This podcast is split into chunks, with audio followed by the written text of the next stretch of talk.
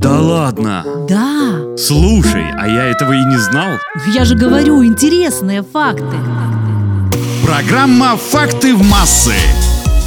Всем привет! У микрофона Наташа Круш. Новогодние праздники в самом разгаре. Я хочу рассказать вам о новогодних игрушках, украшающих елку-красавицу, которую можно найти в каждом доме.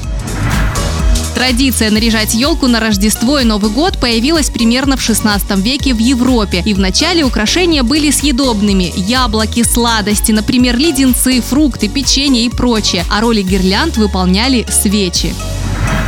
Первые новогодние шары появились позже. Они были созданы в 1848 году в Германии. Их изготавливали из стекла, которое внутри было покрыто слоем свинца. Со временем вместо свинца стали использовать нитрат серебра.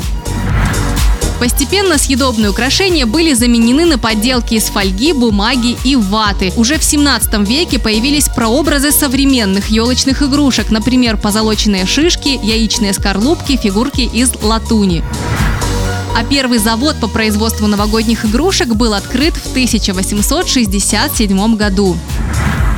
На Востоке новогодняя традиция имеет свой нерождественский отпечаток. Там просто украшают деревья в канун Восточного Нового года. В Китае используют всевозможные изделия из бумаги, фонарики, гирлянды и цветы. В Японии популярны маленькие куколки, бумажные веера, колокольчики и, конечно, оригами.